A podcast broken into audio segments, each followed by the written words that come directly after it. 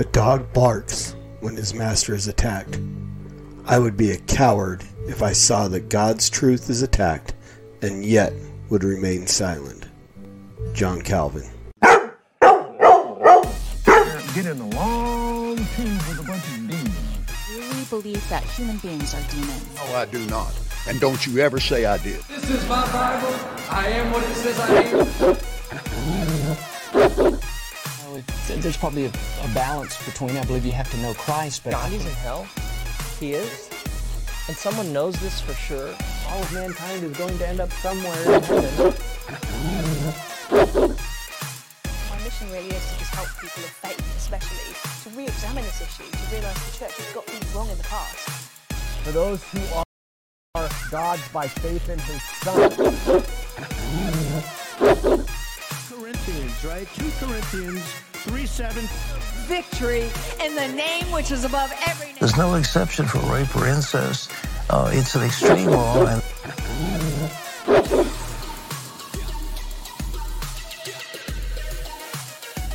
right now. Bones, ligaments, tendons, in Jesus' name. Get out here right now. So put your trust in the sovereign risen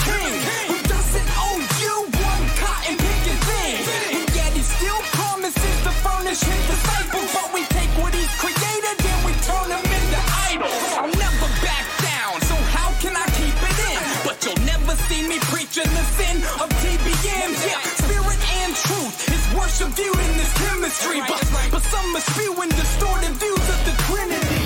They're with the enemy there. Lies have been bought. Whether you like it or not, you will either get shot. No reverence from these reverends, only pathetic benevolence. Who claims to heal without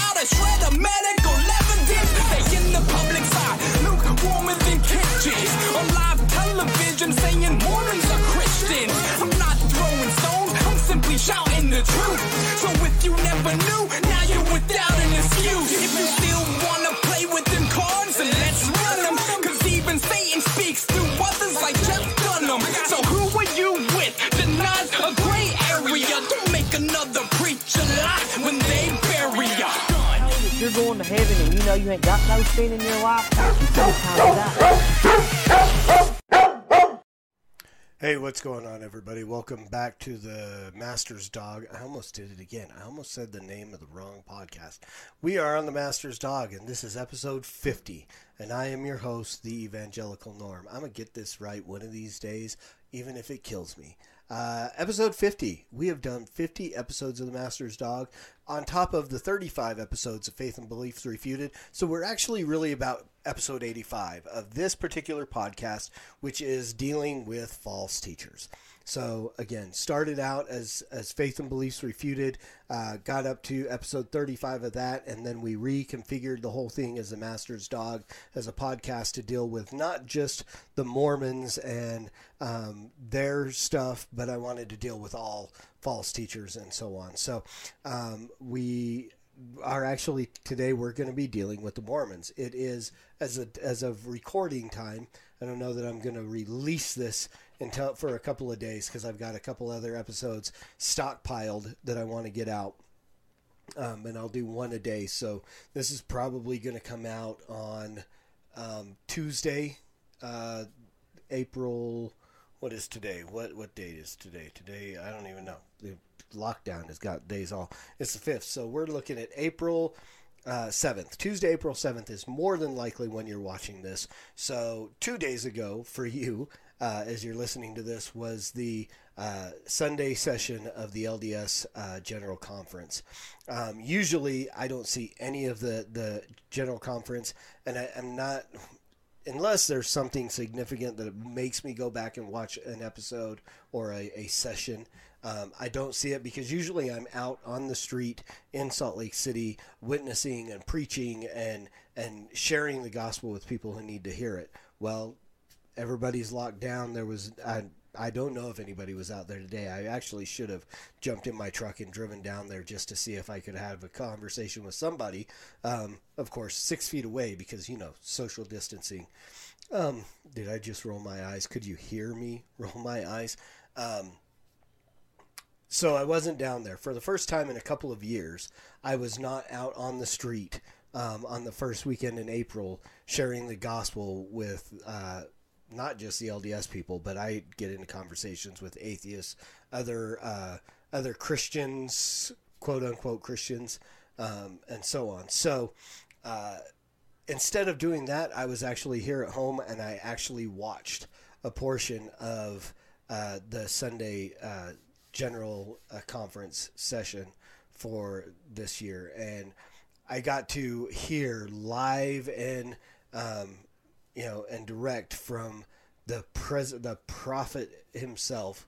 Uh, I, oh, just turned my stomach every time I heard um, what's the guy's name, Dallin Oaks or something um, actually say uh, our beloved prophet. It just yeah, I threw up a little in my mouth. But all that aside, um, he made they made a proclamation. So he started talking about how this is the supposedly the 200th anniversary of the first vision. Now, no one really made it clear which version of the first vision uh, it's the 200th anniversary of. There's nine or ten versions out there that you can uh, take a look at and decide. Um, there is an official one of the church that they hold to, but there's there's a bunch of them out there. Um, whether they were, you know, told from Joseph to another person, excuse me, written down by Joseph himself, whatever. But there are a lot of different versions of this first vision that they are commemorating the 200th year of. So he talked about the different, uh, and I think actually in this video he'll actually talk about it. So I'm gonna I'm gonna stop. I'm gonna let him talk. We're gonna look at this video from Russell M. Nelson, the the prophet, revelator, and seer president of the Church of Jesus Christ of Latter Day Saints Incorporated, um, blah blah blah blah blah. Right? You know, um, the the mouthpiece of Satan. That's that's what I'm going to call him, and I'm not going to apologize for it. Uh, he's gonna he's gonna give a little bit of a, a dissertation here and make his proclamation to the world about the restoration of uh, this church, and then as always, I'll let him talk. It's about nine minutes, so we're probably going to be about a 30 minute episode as I let him go and then interject where I need to interject. So, with no further ado, ladies and gentlemen, I introduce to you the president of the LDS Church, Russell Nelson.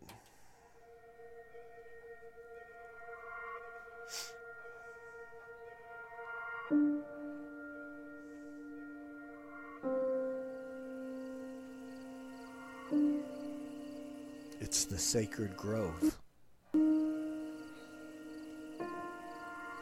For those of you who are listening, this is a video.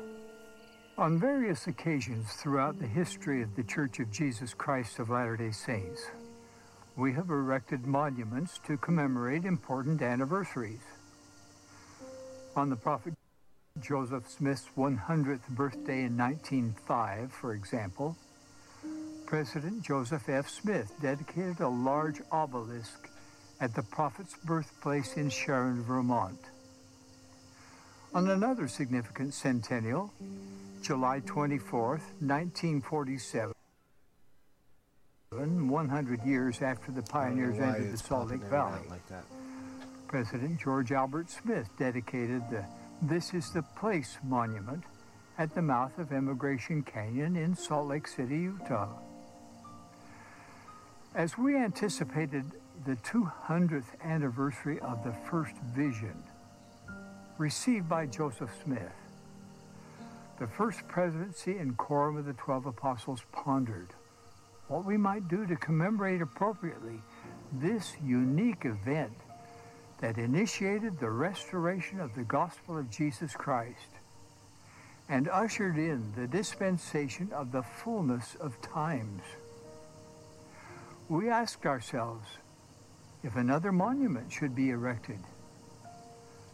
But as we considered that unique manifestation of revelation and the historic international impact of that first vision, we felt impressed to establish a monument of words, words of solemn and sacred proclamation written not to be carved in tables of stone, but in words that could be etched in the fleshy tables of all human hearts. During the 190 years since the church was organized, only five proclamations have been issued, with the last being the family, a proclamation to the world, presented by President Gordon B. Hinckley in 1995. Now, I don't know if they really know that these proclamations aren't getting to everybody. I mean, even as a when I was a member, I, I didn't know of any of these proclamations. I mean, I, left the church before the last couple of proclamations, I believe. Um, you know, the the family and, and so on. Um, but yeah, do nobody's really listening to you, but the people within your church, and, and I'm I'm banking on the fact that only about seventy five percent of those are are really paying that close of attention. So I mean, this. Uh, it, I'm at a loss for words, and that's usually not something that happens to me.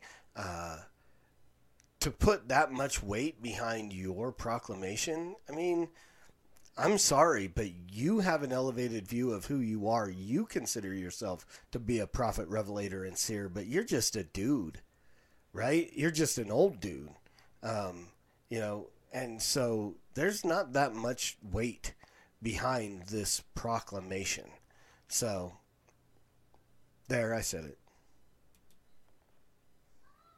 As we contemplate this significant time in the history of the world and the Lord's charge to accelerate the gathering of Israel in preparation for the second coming of Jesus Christ, we, the first presidency and quorum of the twelve apostles, issue the following proclamation.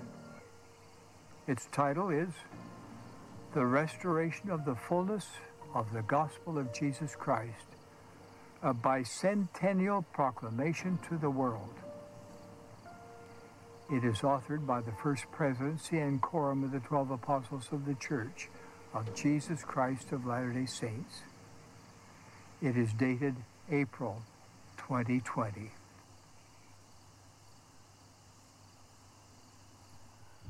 We solemnly proclaim that God loves his children in every nation of the world. God the Father has given us the divine birth, the incomparable life, and the infinite atoning sacrifice of his beloved Son, Jesus Christ. By the power of the Father, Jesus rose again and gained the victory over death. He is our Savior, our exemplar, and our Redeemer. Okay. Let's. I, I, think we should establish who Jesus is, though, don't you, Russell? Um, you know, again, the Jesus that you are making this proclamation of is not the Jesus that is taught in the Bible. And it's just simply not.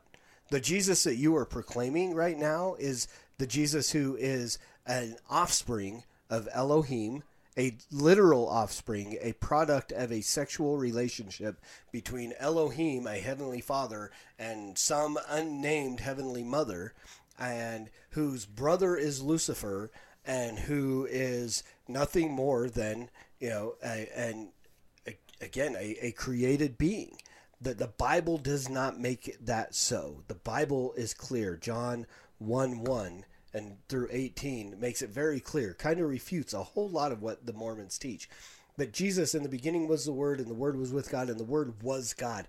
In the beginning, the Word was there, and the Word is Christ. He was not born of anybody, whether spiritual or um, he was born physically by of Mary. We know that, but he is not a created being. He is eternal with the Father, as as an eternal with the Spirit. He is not something that came after. He did he did not have a beginning point. He has a, a birth date that the, his human body was born and grew and lived, but the God the Son does not have a beginning of days. He's the Alpha and Omega. He is he is before the beginning.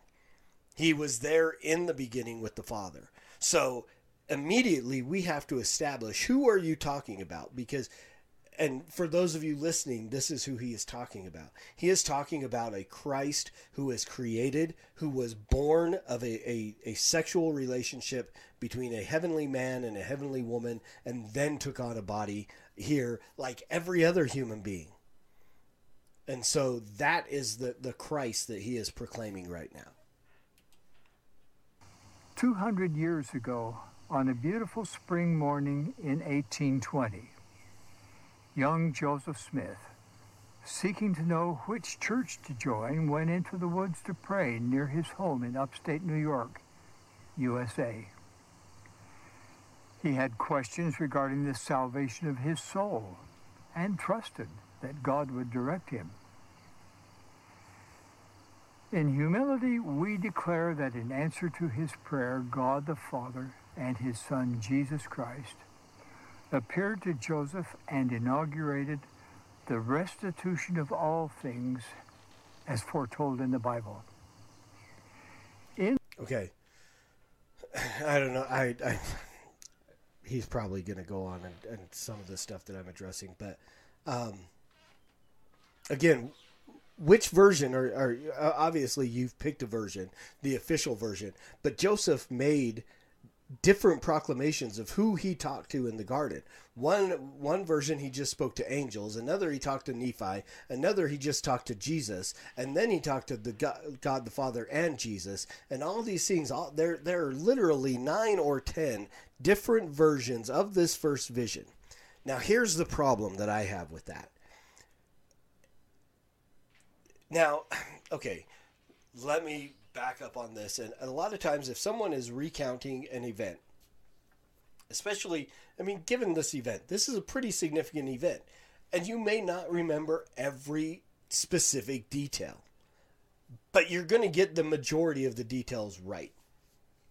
I don't remember everything that happened the day my daughter was born, but I know there's significant things that, that when as I retell the story to different people, and it's an amusing story, um, it's an amazing story, but there there are things that that stick out.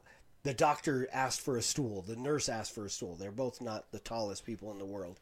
Um, they're you know pushing and, and prodding at my wife, and I was feeling kind of like this is. I felt like it was a violent event that was happening um, to my wife at this point in time, and then the the water gushed and my daughter came out and she was beautiful and she was amazing and they took her over and they cleaned her off and they brought her to us. And so again but i don't place more people there or forget that the doctor was there or forget that the nurse was there. There are specific things. Joseph told this story so many times and there are distinct issues that that were not part of it. The story literally evolved from the beginning to the end. That is a di- indication of a lie. And they're trusting in in a burning in the bosom to, to convince them that this is true. When in all reality, every part of the story of Joseph Smith and the changing of the first vision indicates somebody is lying, making up stories as he goes along but yet they are basing the this whole restoration on on this account. Continue. In this vision, he learned that following the death of the original apostles, Christ's New Testament church was lost from the earth. Joseph would be instrumental in its return. But wait a minute there were t- when I was part of the church, when I was a kid and in the church, we were taught that um, John never died. The John the apostle. So how can he lose after the death of the original apostles if John never died? How can the church leave the earth? Did John lose his priesthood authority, or did John die? So now you have a problem because you have parts of the church that taught and presidents of the church that taught that John the apostle never died but if John the Apostle never died, then the priesthood authority never left the earth. It never needed to be restored because he still continued to have it. Why did an, an, an, an angel or somebody have to come and restore it when when John the Baptist could have just appeared to Joseph and said, "Hey, you know what? Here, let's do this thing." Apparently, there are three Nephites that never died. They should have held the priesthood authority, right? So again, you have problems in the teachings of this church that and with it being such a historical church meaning that they keep everything. They they keep records of every sermon and, and talk that was given. There are these problems. So that those again, these are my questions. We affirm that under the direction of the Father and the Son, heavenly messengers came to instruct Joseph and reestablish the church of Jesus Christ. The resurrected John the Baptist restored the authority to baptize by immersion for the remission of sins. Three of the original twelve apostles, Peter, James, and John, restored the apostleship and keys of priesthood authority. Others came as well, including Elijah, restored the authority to join families together forever in eternal relationships that transcend death. Okay. Now this actually completely opposes the words of Christ in the New Testament where when he was asked about who would the woman be married to, the Sadducees or the Pharisees came to him and said, you know, the man has a wife and he dies and his and, and she marries his brother and his brother and then all seven brothers marry this woman and then she dies and never has kids and so on. In the resurrection, whose wife is she? And Jesus made it very clear. And no, he wasn't talking about you know something different. He was talking about marriage in eternity, marriage in the resurrection. He said, "Neither will they marry nor be given in marriage at the resurrection." So you are literally hearing this man contradict the words of Christ. There are no eternal marriages. And it's not like I'm going to get to heaven and I'm not going to know my wife. She's going to be there. She is saved. If my daughter repents and puts her trust in Jesus, she's going to be there. We have multiple children that did not even get the opportunity to come into this world, and I am fully convinced that they are there in heaven. I have a niece that is great niece that is there in heaven, and I'm going to be there and I'm going to see them and I'm going to know who they were. But I am not going to have the same marriage relationship with my wife that I have now in heaven. It's going to be different. She's going to be, we are going to be worshiping God. We are not going to be married in the sense that we have a sexual relationship, that we are having children and so on. That is, that's going to change. So the eternity of marriage is not, it's not like I'm not going to know who she is. It's not going to like go, eh, she's kind of familiar, but I'm not quite sure. No, I'm going to know she was my wife and I'm still going to have a significant love for her but it's going to be different. It's going to be better. It's going to be changed.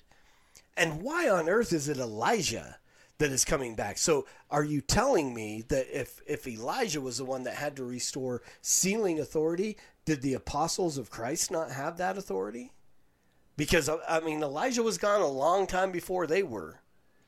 So if if that authority died with him, or did it? And why why was it him that came back to restore that authority? Those are the I mean again, those are significant questions that pop up in this.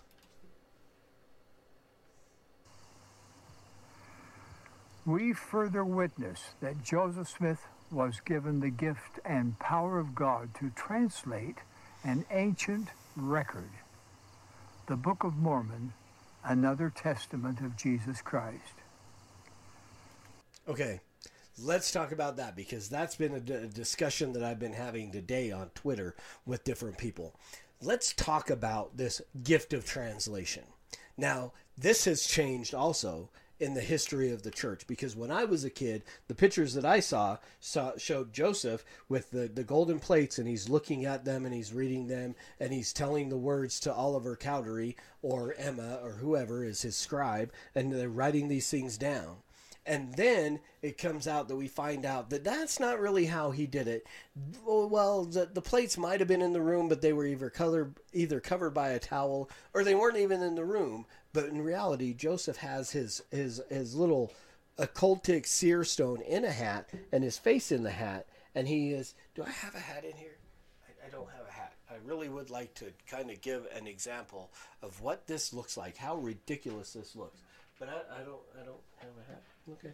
Um, so face in the hat, rock in the hat, and the words are appearing on the rock. So he's not translating uh, an ancient record.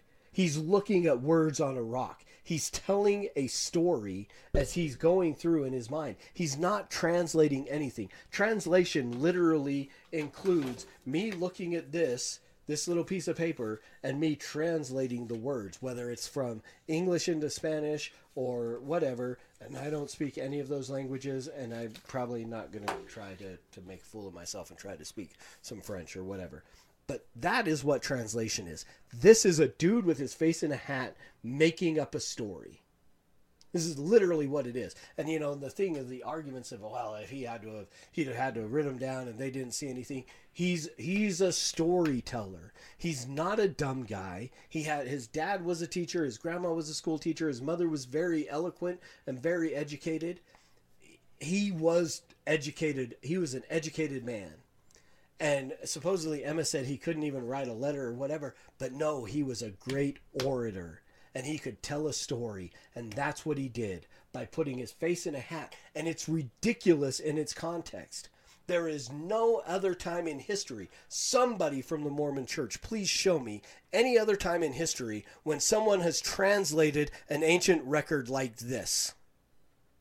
Because it has never happened ever. This is ridiculousness at a, a height that astronomically high, right? This is this is absolutely ridiculous to think that this is how God would have a man translate an ancient record. And then, oh yeah, by the way, we don't have that ancient record anymore because the angel took it back. So we have 11 guys that supposedly saw it with the eye of faith and no one else. And the the Emma never saw them. They were always covered with a towel if they were there, or a sheet, or something, or separated.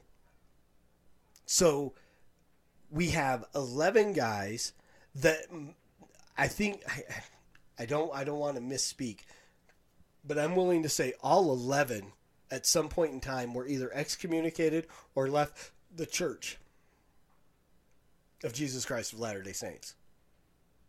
Some started their own religions.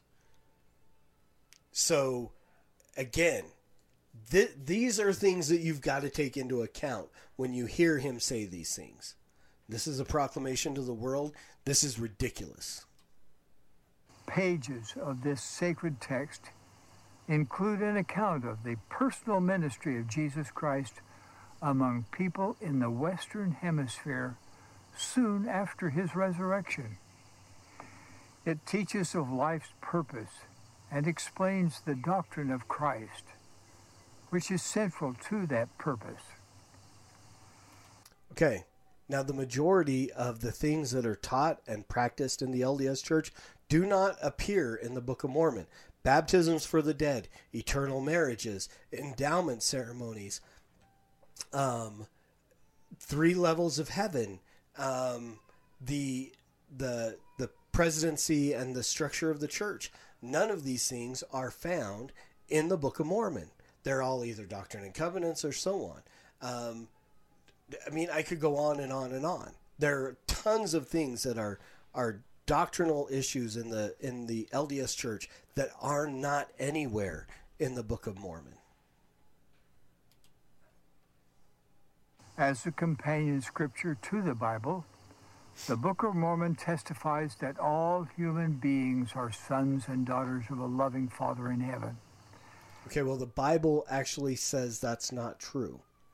It says that we are only his children once we are adopted, that we are children of wrath. I mean, I, I should have looked up these verses, but I'm again, I'm I'm just reacting to this as, and I'll I'll try to remember to put them in the, these verses in the description. But we are children of wrath, and it says that that and and again in John one. Let me just grab quickly. Here, let's use the LDS Bible. Hold on, my bad.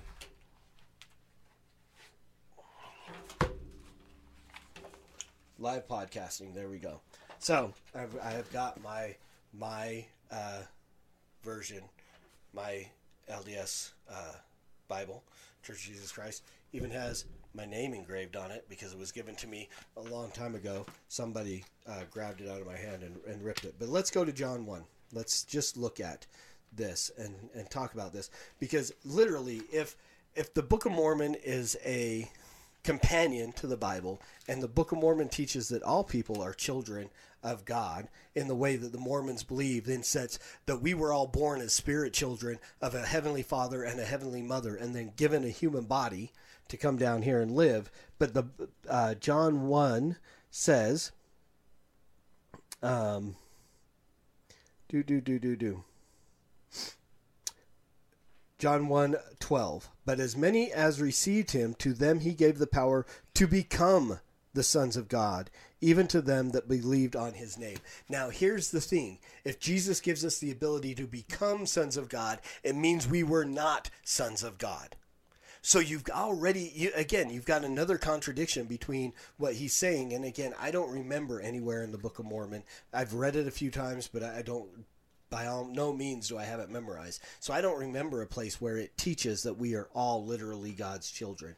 But that would be a contradiction to what God's word says in that we are given the power to become sons of God when we repent and believe on the name of Jesus Christ. So there's an issue, another one. Carry on. That He has a divine plan for our lives and that his Son Jesus Christ speaks today as well as in days of old. We declare that the Church of Jesus Christ of Latter day Saints, organized on April 6, 1830, is Christ's New Testament church restored. This Okay. Now, here's an important thing because for those of you who belong to another religion, one of the things that he left out and he never mentions, if he's going to talk about the first vision, let's talk about what was said in the first vision and the fact that God supposedly says, points at Jesus and says, This is my beloved son, hear him. And then Jesus says to Joseph when he asks which church he should join, Jesus says, None of them, for they are all an, they're, they're all an abomination. Uh, they're, they're, for they're all wrong um, I should have again looked this up, but I'm not going to find another book to go run around. But paraphrasing, they're all wrong. Their creeds are an abomination, and the professors of which are corrupt. This is what they consider you Christian, Muslim, Hindu, whatever you are, if you're watching this. They consider that you are part of the wrong religion because they're the, the true restored church. You know, they they they change the words a little bit. It used to be that they would just say outright, "It is God's true church." Now they use it's the New Testament church restored because they want to say, "Eh, some people have a little bit of truth." No, they think you're an abomination. Your creed is an abomination. Your church is an abomination, and you, as its professor, are corrupt. Th- those are the words that supposedly were spoken. Church is anchored in the perfect life of its chief cornerstone, Jesus Christ, and in his infinite atonement and literal resurrection. Jesus Christ has once again called apostles and has given them priesthood authority. He invites Again, I gotta I gotta jump back because to to indicate an infinite atonement. Now the Mormons believe that everybody who comes to this earth, except for a choice few people, go to one level of heaven or another. So the atonement of Christ applies to everybody. It's universalism, except for guys like me who held the Mormon priesthood and renounced the Mormon priesthood. We get to go to outer darkness with Satan and his demons.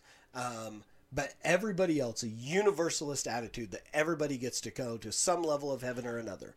You know, Hitler. You know, Kwaku, uh, another Mormon apologist, loves to use the fact that if a if a, uh, a, a, German soldier who murdered Jews and did all these things, if on his deathbed he repents, he's going to go to heaven.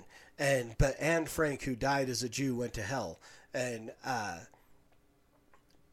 but Mormon theology says that that uh, that German soldier, without ever repenting, goes to the lowest level of heaven, goes to one level of heaven or another. Because the universalist, the infinite atonement of Christ. I'm, I'm, I'm a Calvinist, so I'm a tulip, and I believe in a limited atonement, that the atonement of Christ is applied to those who repent and believe in God, who are elected, who are the chosen of God, and that there are those people who are going to die and go to hell because their sins are still upon them. And so he's making a proclamation of an infinite atonement. He is literally, uh, again, contradicting the words and the teachings of Christ in the New Testament where Jesus talked about the sheep and the goats, the wheats and wheat and the tares. Jesus makes it very clear that there are going to be those that go to heaven and those that go to hell, but they are teaching a universalist thing that contradicts the words of Christ from the Bible.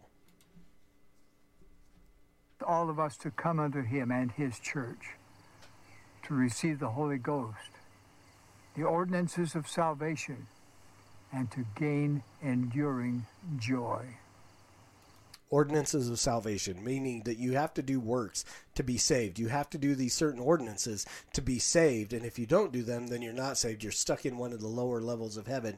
Whereas Christ says, You believe in me, you repent, and you trust in my sacrificial work. The only ordinance of salvation was Christ's death on the cross.